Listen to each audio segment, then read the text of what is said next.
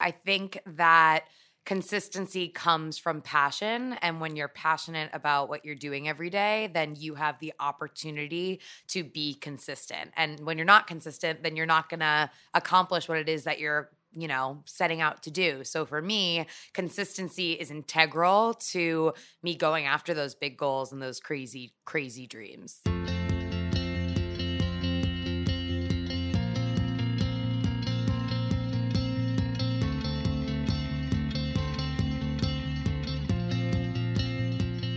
Hey guys, welcome to Active Ingredient, the podcast.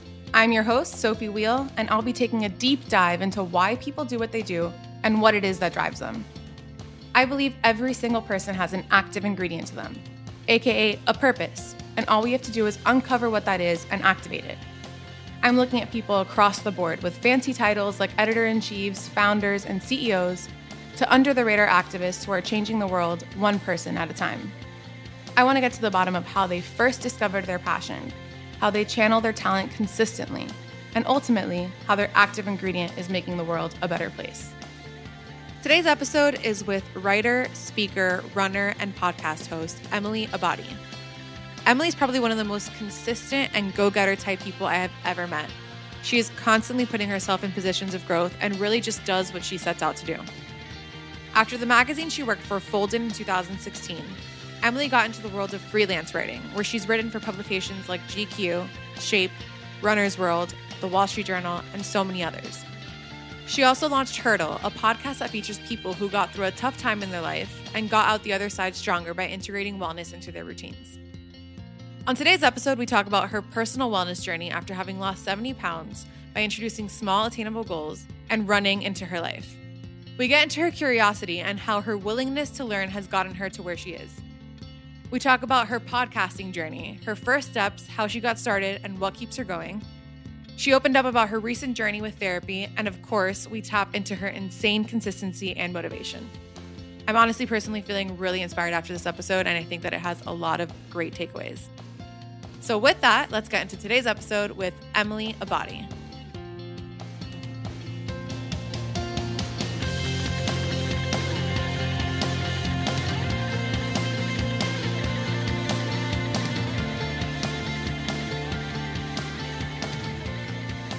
So I am here with Emily Abbate, a podcast host, writer, runner, speaker. How many more hyphens do I add? I like accolades. it's my thing.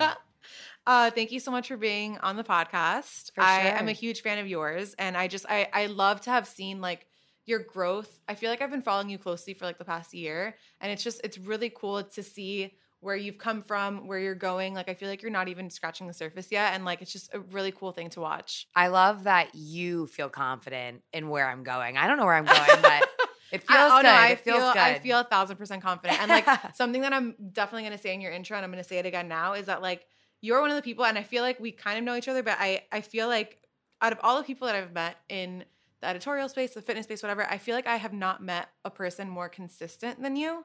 And like you're just like a person that like I don't know if you feel like nervous or that like you may not reach a certain goal, but like to me, it seems like you're like, oh yeah, like I got this, like 100%. Like figure, I'll figure out whatever I have to figure out to get to where I want to go, and like it's just very refreshing, and like I just I really admire that. So I appreciate you. Yeah. Thank you. I think that consistency comes from passion. And when you're passionate about what you're doing every day, then you have the opportunity to be consistent. And when you're not consistent, then you're not going to accomplish what it is that you're you know, setting out to do. So for me, consistency is integral to me going after those big goals and those crazy, crazy dreams. So I, am gonna dig deeper into that in a little bit, but I kind of want to take it back to where you're from and how you first got to New York. For sure. So I grew up in Trumbull, Connecticut. I went to the University of Connecticut, UConn Husky through and through. um, and about a year and a half after graduating in 2010, I moved to New York City. So I've been here, God, for about eight years now, which time flies when you are having fun. what was it about New York that called you? I mean, I grew up about an hour, 20 minutes Yeah. outside of the city. So a lot of people from where I am from either come here to New York or they ship on up to Boston. And for Mhm. me, uh, being an aspiring journalist, I knew that New York was calling to me and that it was definitely the place to be.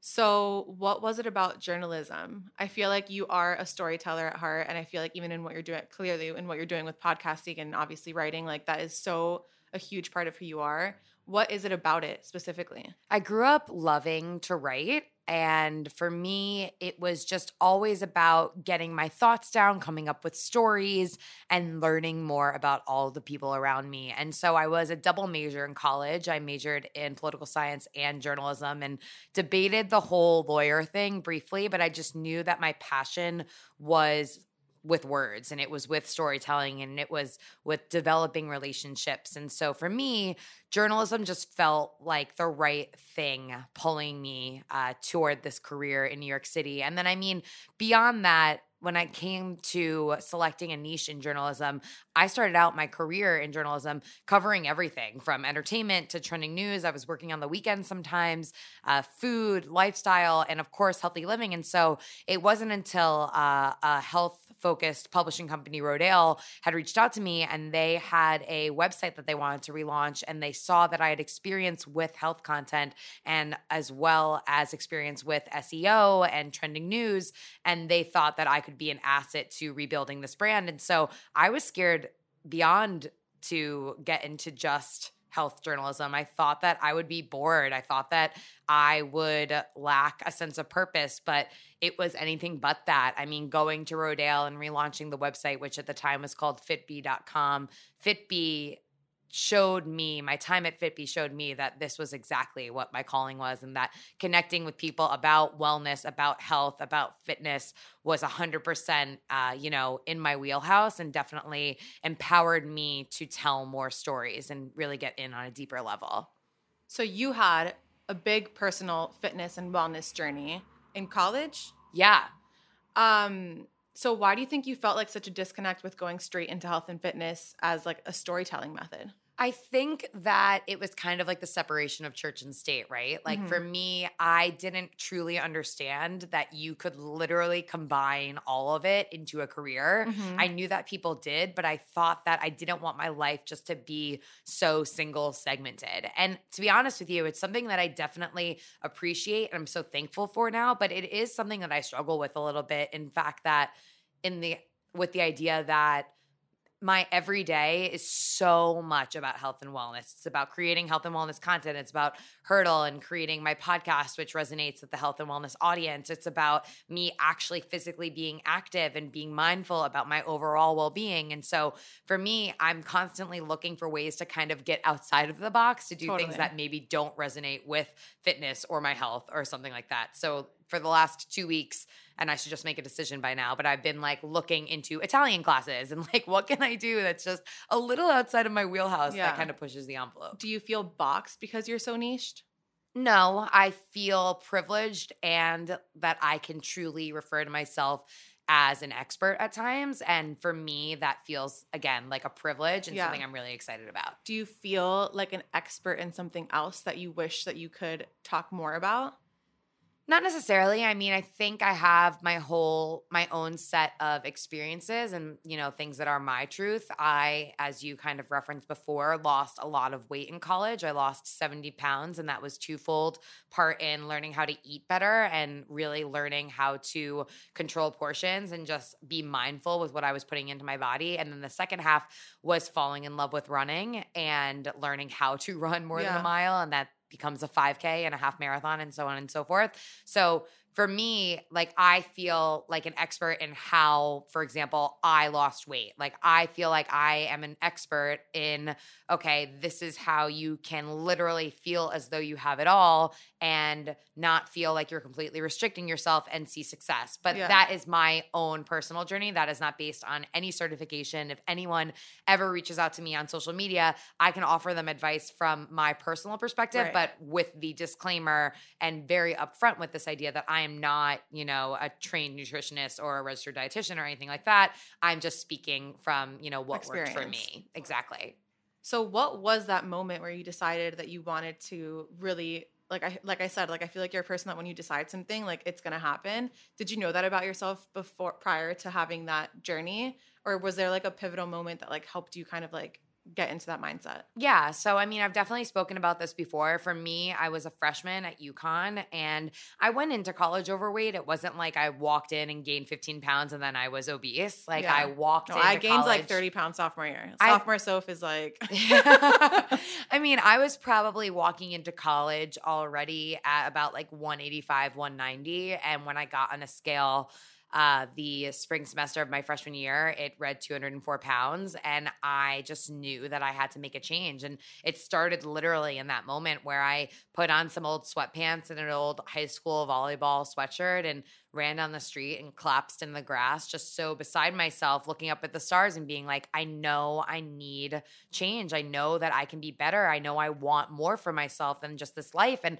I reflect on this time and so much of my younger years and I don't remember a lot and that's because I wanted to protect myself I feel like. I wanted to kind of black out these times where I didn't feel confident I wasn't super happy. I look back at photos that I was taking and it's like just my face and it's only selfies and it's never my entire body and I was just at the time really almost ashamed of who I was. And that's such a burden to carry, right? And I knew that I didn't want to walk around with that on my shoulders anymore. And so, like I said, it happened in two phases learning how to eat differently and then learning how to love running. And neither of those did, things did were learning how to eat right come first? Yes, and neither of those things were easy. Um, but it was never like, all right, my goal is to lose 70 pounds. It was, okay, my goal right now is to not eat french fries at every meal. My goal right now is to like maybe have banana chocolate chip ice cream like once a week instead of every single night. My goal right now is to not walk out of my grandmother's Italian kitchen on a Sunday and actually want to throw up because I've eaten so much. Like, so just learning better habits and how to be diligent in what I wanted and and be strategic and know when to, you know, listen to again, be mindful with my eating and listen to my my gut and what I wanted and what I really wanted and not just like what I thought and, you know, eat with my stomach instead of my eyes. Totally. Yeah. What- but what do you mean by that? By like what you really, really wanted? I think that I leaned into food a lot growing up for comfort, as so many of us do, of course. Guilty. And so for me, when I was stressed or when things weren't going well at home, I mean, my parents separated when I was 16 and divorced when I was 21. And so for me, I looked at food as a crutch for so long, and I needed to learn that there were other things in my life or that I could add to my life that could bring me the same amount of comfort and happiness. And it didn't have to result because ultimately, what would happen is I would lean into food as a crutch. But when I was done eating, I would feel so bad about myself. So it wasn't a winning strategy. You know, No. I needed to find a strategy that really worked for me to help me get through those hurdles, to help me get through the things that were so tough for me to deal with. So you mentioned running, and Yeah. that is such a huge part of your life, of your brand, of everything.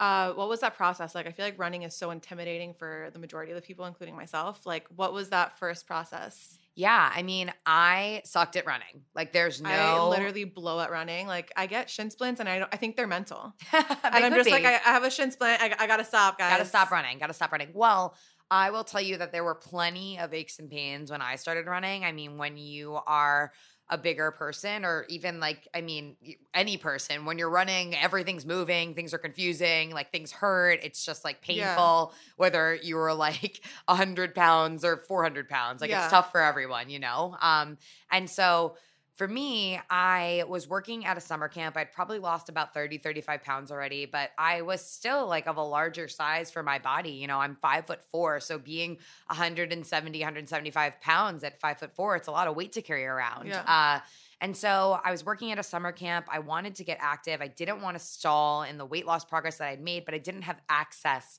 to what I had before arriving, which was something like a Planet Fitness or a big box gym to just get on an elliptical and move. And so I knew that I needed to do something. And it was kind of a no brainer that that something was running. And like I said, I hated running. I wasn't good at it. I always wanted to be good at it. I grew up with a brother who was a track and field athlete, a cross country runner, and I was just never the kid that excelled at running. regardless, it was literally my only option. And so I did the exact same run every single day for an entire summer. I ran what I thought was a mile. It took me about 14 minutes and like 12 seconds. And then I'd come in, I'd shower, I'd change, and I'd go on with my day. And I did that every day at lunch. And at the end of the summer, I got in the navy blue Jetta that I had so rightfully earned by deciding I was going to go to the University of Connecticut and stay in in in uh in state and I got in my Jetta and I measured the distance and it was a half mile and it took me 14 minutes to run a half mile. Like I could be like walking backward today and walk a half mile in 14 minutes, but it didn't matter. Like the reality was, was that I learned to actually enjoy that time and that was crazy to think about in retrospect because again, I hated running. At I absolutely point, hated it. At what point in even in those like 14 minute half miles, like when did you start feeling like you liked it? Because I feel like I've given it shots. Like I've given it like trying to run three, four times a week. And like it just I always hit a wall. Like when did you feel like you got past that wall? I think you have to figure out how to make running work for you. Um, like I said, I was committed. And when you have a goal, and you know, I'm a very motivated person. So the bigger goal was worth for me some of that discomfort. But I don't want to say that to make individuals think that they have to lean into some sort of a fitness modality that yeah. they don't like to be happy. Um, but for me, again, like running was literally one of the few options I had besides like any sort of dance cardio or just it was convenient for me. And yeah. so it felt right. And so for me, um, a lot of running for me, a lot of the things that made running better was totally in a playlist and finding music that really motivated me. I would look forward to looking for new music to really like run to. I grew up dancing. Um, and so like for me, music was like a really exciting part of the whole experience. And then again, like I liked the challenge of it. I liked to see that time albeit slowly like go down a little bit. And so I would say between the challenge and the playlist, like that's what kept me going for that initial period. And then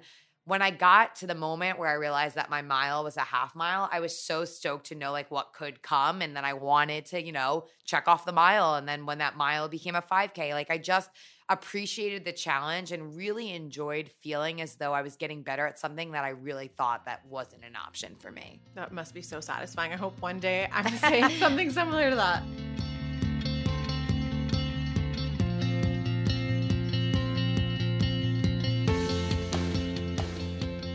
So you went into journalism and were specialized in health and fitness wellness.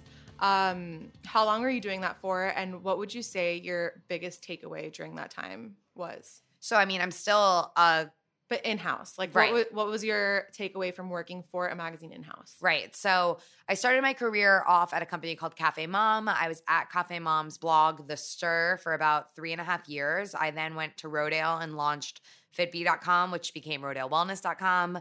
Uh, because publishing is awesome. I got let go for the first time from Rodale about two years after starting there. Uh, and within five days, I landed at my first ever print magazine job at Self Magazine. And I became their fitness editor. And it was literally my dream job. I did everything that you see in movies like Devil's Devil Wears Prada. I staffed photo shoots, I directed photo shoots, I came up with workouts as a fitness editor does. I demoed workouts. I was on the website. I wrote articles, I edited articles, I worked with freelancers, I came up with a uh, budget. I I mean, I did everything. Uh, I called in products, I tested products, like the list goes on, and it was a blast. I was working with a phenomenal team, some of the most talented, smart, motivated women in the business, and uh, it really, really just taught me kind of fitness journalism boot camp. I mean,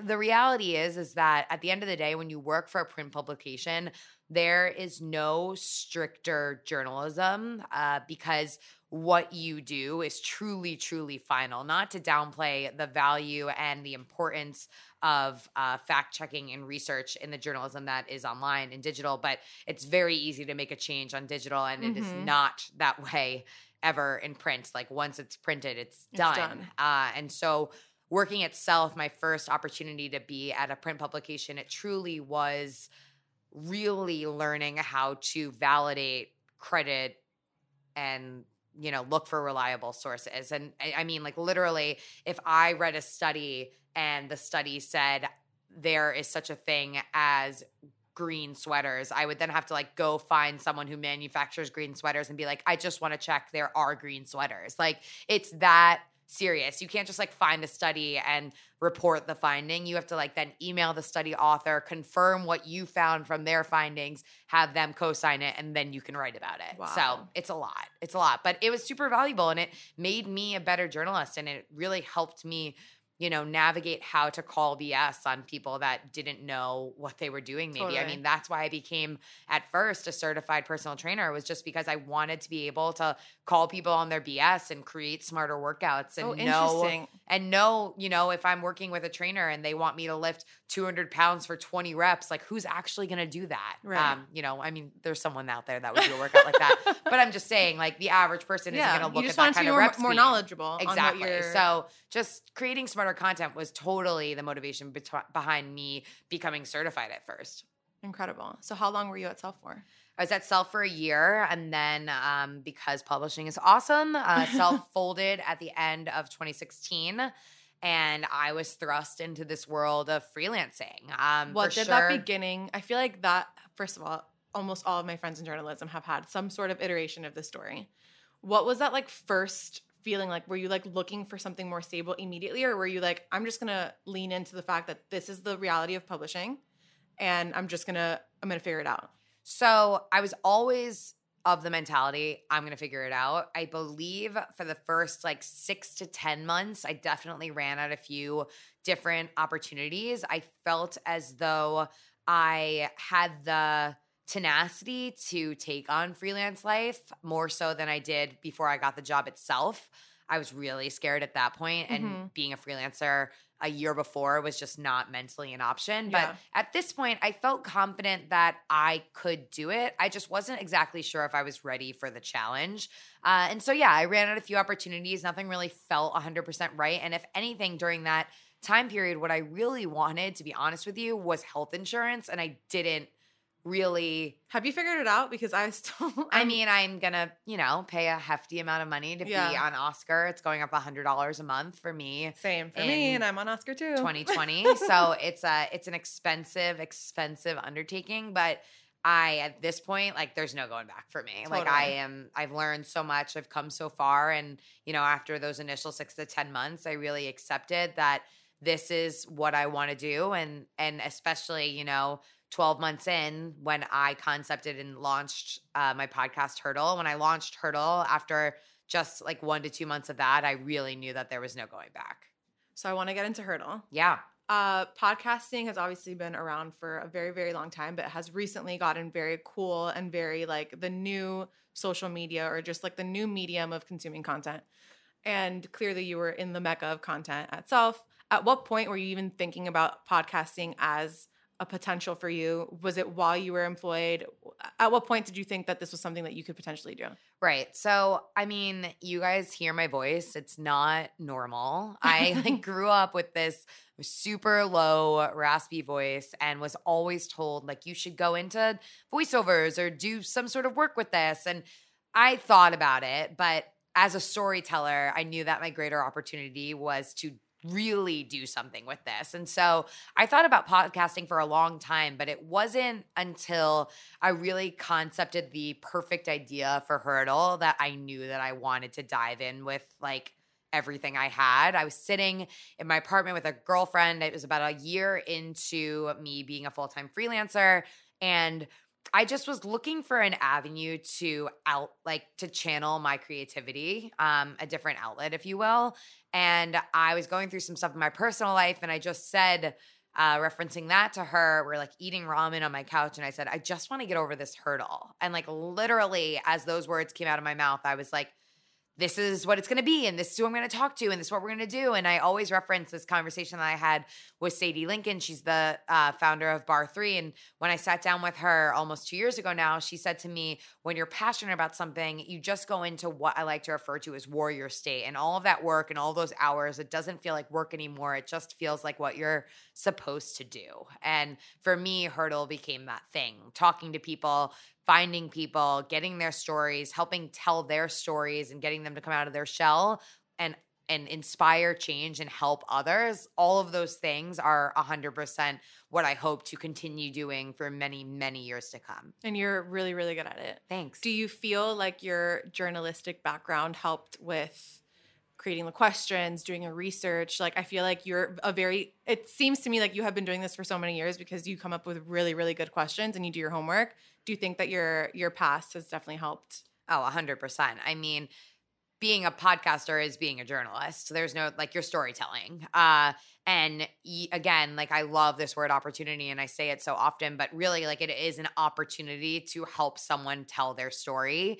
And I feel so fortunate and thankful for anyone who's willing to sit down with me and open up to me and then in turn open up to my audience. So for sure, my background as a journalist has definitely helped me uh kind of, you know, thrive to an extent in what I'm doing.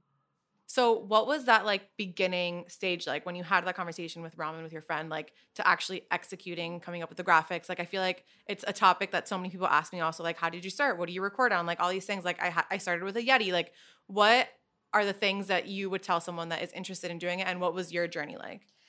I started knowing nothing, like absolutely nothing. And I think a lot of the time that is a differentiating factor between the two types of people, right? There are the people that know nothing and don't start because they're scared, and there are the people that know nothing, accept that, and are ready to learn.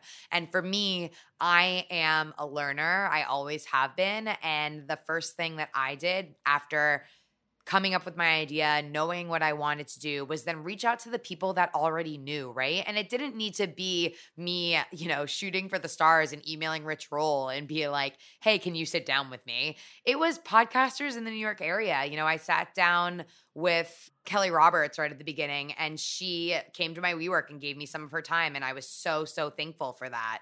And she just talked me through her process and what she used and what I needed to get and how I should launch with a few episodes at once because that helps in the iTunes store and so many things. And it was just stuff that you don't necessarily come across on Google. And so I found that to be super, super helpful.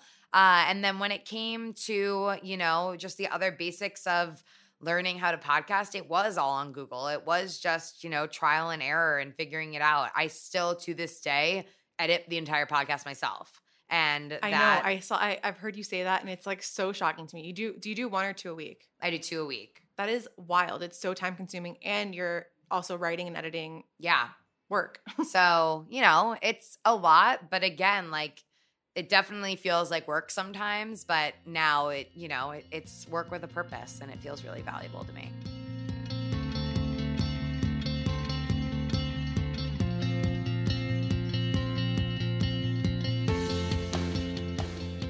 So, with all the things that you're doing, I feel like there's like a, an overarching story of storytelling. And I, I just I feel like the health and fitness world is definitely something that I think is synonymous with you. But out of all of the things and all the different projects that you're working on, what would you say is like your active ingredient mission purpose that you're like trying to bring to the world? I mean, I think the value of relationships is something that we don't stress enough. We're all walking around looking at our phones, we're looking at social media.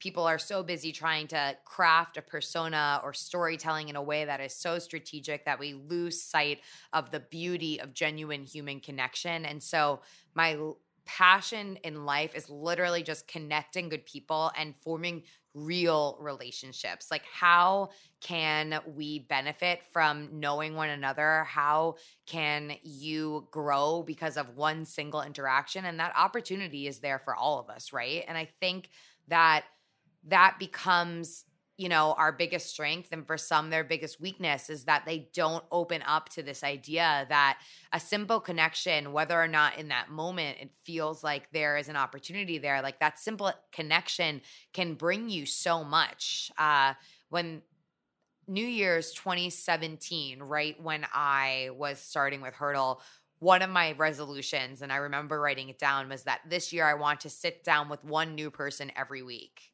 and it didn't need to task. be it didn't need to be someone in my industry. In fact, it was almost better when it wasn't because I just wanted to learn like what do you like what does it mean for someone to i don't know work at goldman? Like what does it mean for someone to be in marketing at nike? What does it mean for someone to be you know in advertising and work god knows where? Like i just wanted to learn more. And so for me like i've just always wanted i've had this thirst to understand. And that's the other thing right? It's like just this I like to stress this idea of having compassion and being kind. And I truly think that maybe kindness is my active ingredient just because for me, you never know when it's going to come back around. And for so many people that are just looking for a means to an end or trying to find that instant gratification, what we lose in that hustle is the importance and the stress of just genuine humanity. And so for me, when it comes to what I'm doing, there are days for sure where I question, like,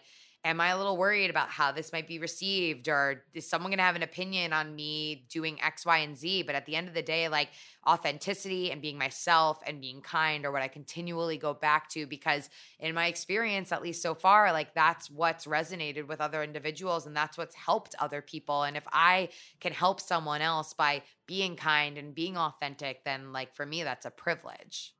What What's your hope with Hurdle? Like, what I feel like you you have grown it and it's not been a super long time that you've been doing it. What what's your like dream, hope, aspiration? I feel like you dream big. So I'm curious to know what I would love for Hurdle to grow into not necessarily like a media brand, but I would love for it to be three times a week. I would love for it to be ingrained in cities and be more on a local level. So I mean, not to riff on humans of New York, but like hurdles of New York, hurdles of LA, hurdles of Chicago. I would love that. When I first had the concept behind the podcast, that was kind of where I was going with it is that I wanted to do more like just I walk up to you on the street, you tell me your story, and like I want to know about how wellness plays out in your life. And I think there's definitely room for that. And I would love that, but that is just not a one man band kind of thing. So um, I dream of that. I dream of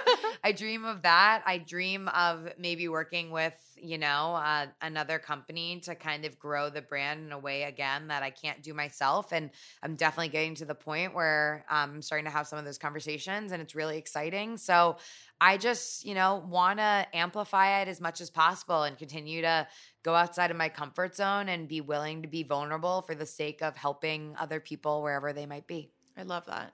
Do you see yourself always doing both the podcast and writing?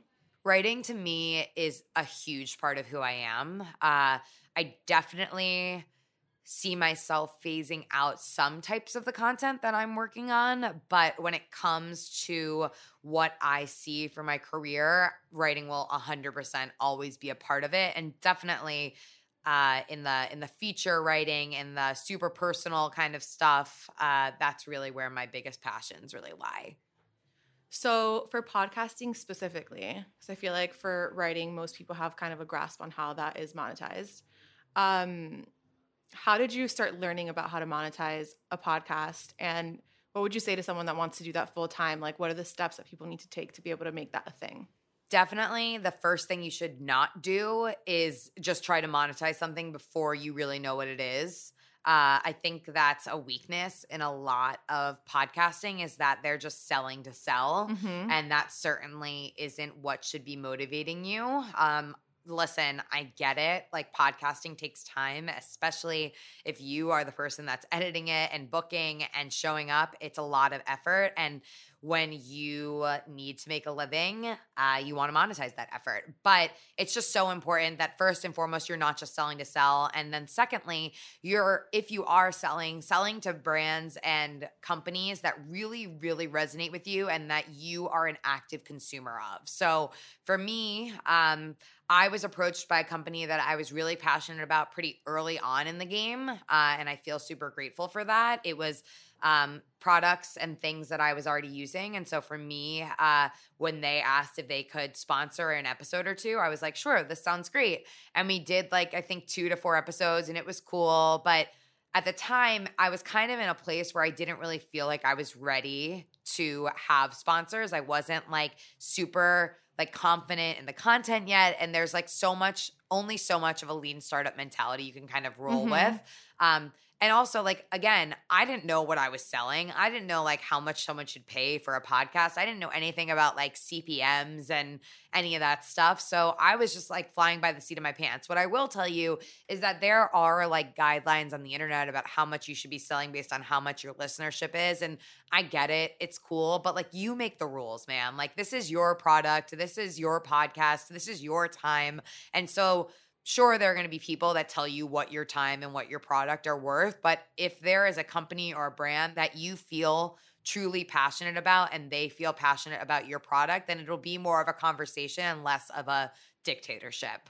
Um and again like i said just like brands that you're passionate about is super important. Like the last thing you need to do is just like talk about something that you just don't connect with because it comes through instantly like absolutely instantly and that's just not you know, that's not the kind of human Totally. I am. I feel like you do a really good job at that. Also, Skinny Confidential, I feel like does an incredible job of that. I don't know if you listen to their podcast. yeah. You guys are two that I feel like you are very discerning with who you bring on. Yeah. Um, I want to talk about your Instagram and your lace up. Oh, let's talk Um, about the lace up. Your lace up is taking the world by storm.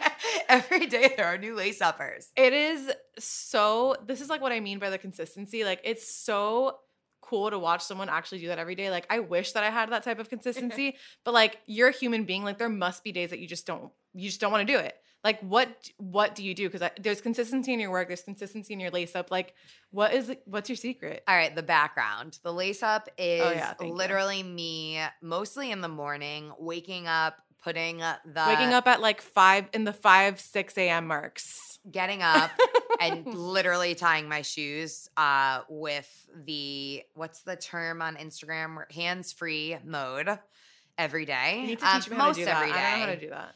I'll teach you. Uh, mostly every day. And it just started as kind of like an accountability thing for me. And then I just started to notice that other people were doing it, which blew my mind. Um, and there are some days where I don't want to show up on Instagram, and there are days where there's stuff going on in my personal life, and I'm just like, oh. And some days I will hibernate and not lace up. That doesn't mean that I'm not lacing up at all. It just means that maybe that day I'm not going to put it on Instagram. But on the days that I don't want to, I remember the person that DMs me and says that me getting up and doing it got them to get up and do it too. And I think that that's, again, going back to this idea of authenticity and what it means to truly be yourself. Um, like this is my brand story. My brand story is that like that time for me, usually in the 5 a.m. starting hour, like that is my me time. That is what makes me feel like the best version of myself. And if me being the best version of myself can inspire other people, then why the hell am I to hide that from the world? I mean, it's very, very like inspirational. I've definitely laced up not to run because I hate running, but to to do some sort of movement because of it. So it's really incredible.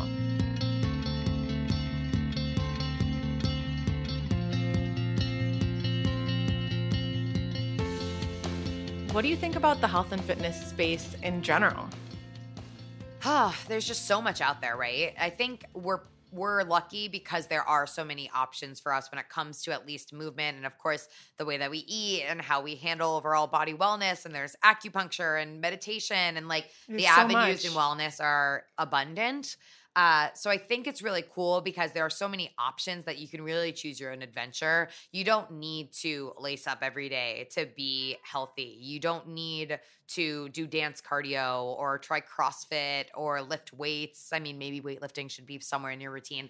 but basically what I'm trying to get at is that like we are so lucky these days in that we can really figure out what our own personal wellness journey means for us and there are so many ways to change it up as well. So maybe for a few months you're into running, and then for a few months you're into CrossFit, and then for a few months you're like, mm, I'm just gonna be really mindful with my movement, and maybe I'm just gonna meditate. Like whatever it means to you, like that's okay. And so I think it's just again like that word lucky. We're lucky right now to live in a time where there's just so much opportunity. Um, but I do think that some of that opportunity comes with room for comparison, and that can be really stressful, especially in this age of social media. So, I mean, if there's anything that I can encourage anyone, again, it's just find what it means for you and really listen to your intuition and trust your gut. Like, if something doesn't feel right, it's okay. Like, you don't need to do someone else's thing to be healthy. You need to do what feels right for you.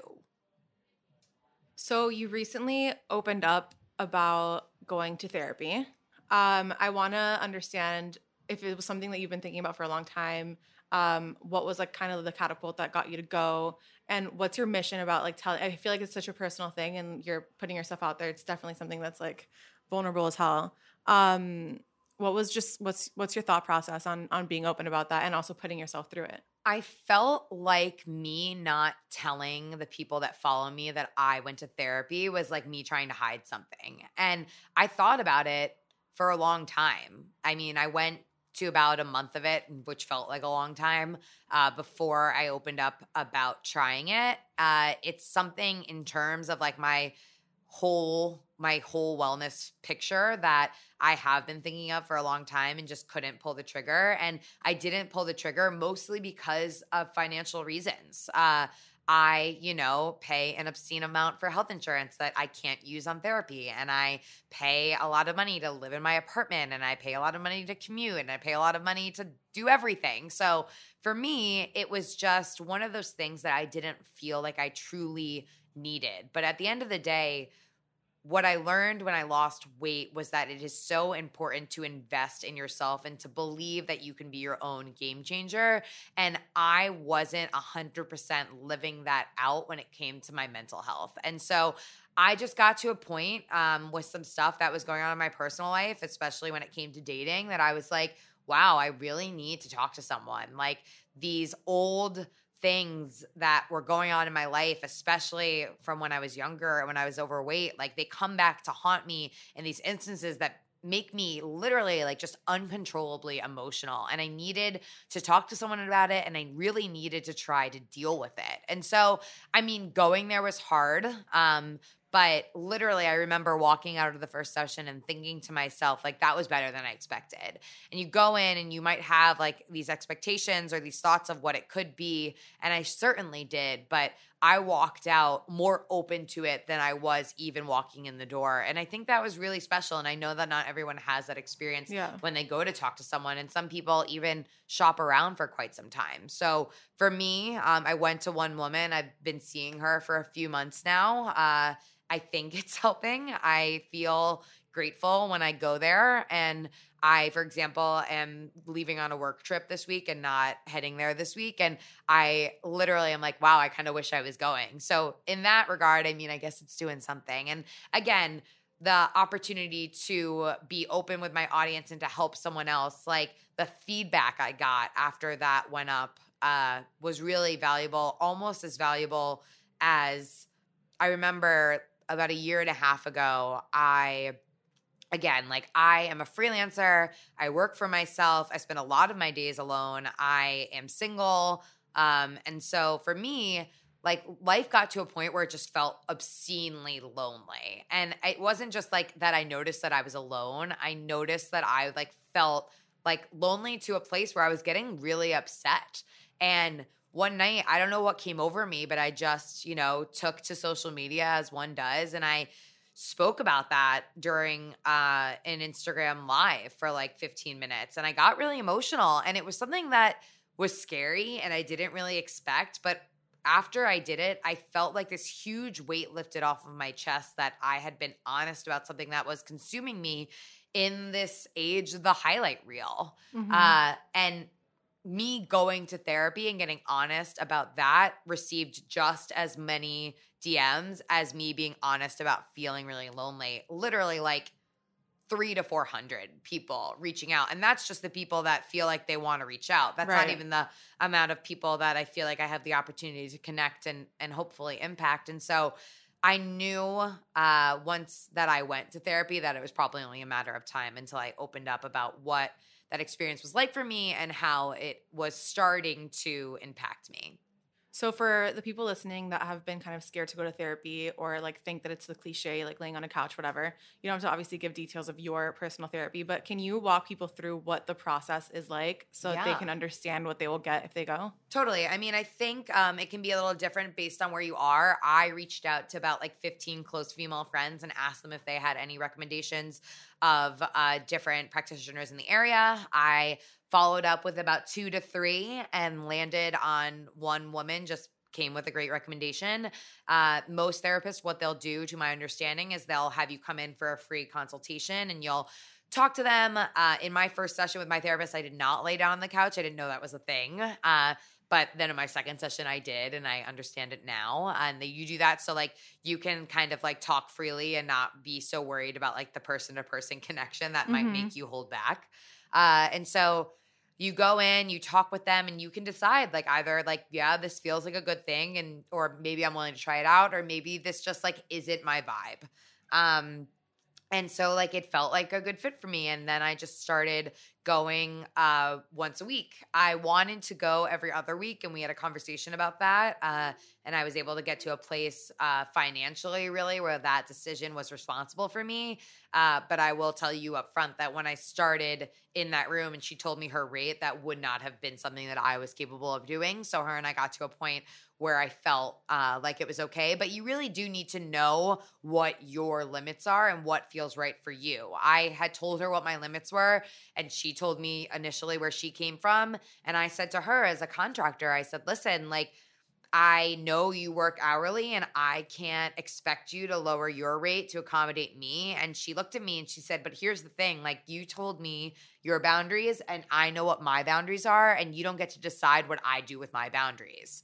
And I was like, okay, well, that's pretty profound and probably applies to everything else I'm talking to you about. So we'll figure it out. So she was like, come back next week and we'll talk then. And I like am so type A. I was like, what does this mean? What do you mean we're gonna figure it out next week? Yeah. Uh, but we did. And I came back and we came to a place that made me feel very confident and literally as though for the first time in my life, maybe not the first time, but in some time, that it was like all that good karma that I'm putting back into the world. Like God looked at me and he was like, I got you. Like this is this work, we're gonna do this. And I love you know, that. so now we're rolling with it. I love it. Yeah. So the point of active ingredient is for the person who sees sees the people around them that are working in something that they love or just want that so deeply for themselves and they want to wake up every day excited like you wake up every day lacing up excited to do what you do and just really have no idea even where to start. Like maybe it's like such a huge pivot that it's like so daunting to actually take the leap or they just literally don't even know what to ask themselves. If someone came to you and was like em like i want to love what i do but i don't know how to start what is your advice to them? Just start. But Like- what? Like if they don't even know what it is, you know? Well, I mean, then I think that comes with a lot of things, right? It, it's opening yourself up to new experiences, it's trying new things, it's not being afraid to fail. I think that's probably the best advice I can give to anyone who's starting something new is be open to failure and understand that in every single failure there is a lesson. And when you open yourself to when you open yourself up to embracing these lessons and not getting so down on yourself when things don't go as planned, like understanding that there's magic in every one of those flops and to open yourself up to the magic and open yourself up to learning and growing and becoming better with every single leap like that's the first step to you know really figuring out what it is that your calling truly is Great answer. And what is your literal active ingredient? Meaning, is it tea? Is it coffee? Like, what's something that you have to have every single day that is your personal active ingredient? athletic greens without a doubt Wow. literally Were they, they? They weren't your first. they sponsor? are. Oh they're yeah. not. They're not. They were not my first sponsor, but I was drinking Athletic Greens well before they reached out to me. It's a How nice. greens powder. it's got 12 servings of fruits and vegetables. It's got 75 whole food sourced ingredients, like everything prebiotics, probiotics, adaptogens, superfoods. I feel energized when I take it. I feel like my digestion is better. Is it a powder? It's a greens powder. It doesn't taste like a greens juice you get from any of the juice locations that are lovely in New York City. it is sweeter. Um, and as someone who didn't like greens juice before that loves athletic greens, I am like a huge proponent of it. I can't All say it right, I enough. want to try it. yeah. I hope I just sold your whole audience. I mean, I really, I, I want to try it. I didn't know it was sweet. It, it's a little sweet. Yeah. It's definitely not like you just got took a wheatgrass shot at all. Okay. All right. Cool. So Got where can everyone follow you? Talk like shout out your podcast. Everything. For sure, for sure. So, as you guys know, I host a podcast called Hurdle. If you haven't gathered, I talk to everyone from entrepreneurs to top CEOs and athletes about how they've gotten through tough times, hurdles of sorts, by leaning into wellness. You can find that where you find Active Ingredient or wherever you get your podcasts. Also, keep up with me on Instagram. It's at Emily Abbate. That's A B B A T E. And also, make sure to check in on Hurdle over at Hurdle Podcast. Amazing. Thank you so much for being here. Thanks, lady.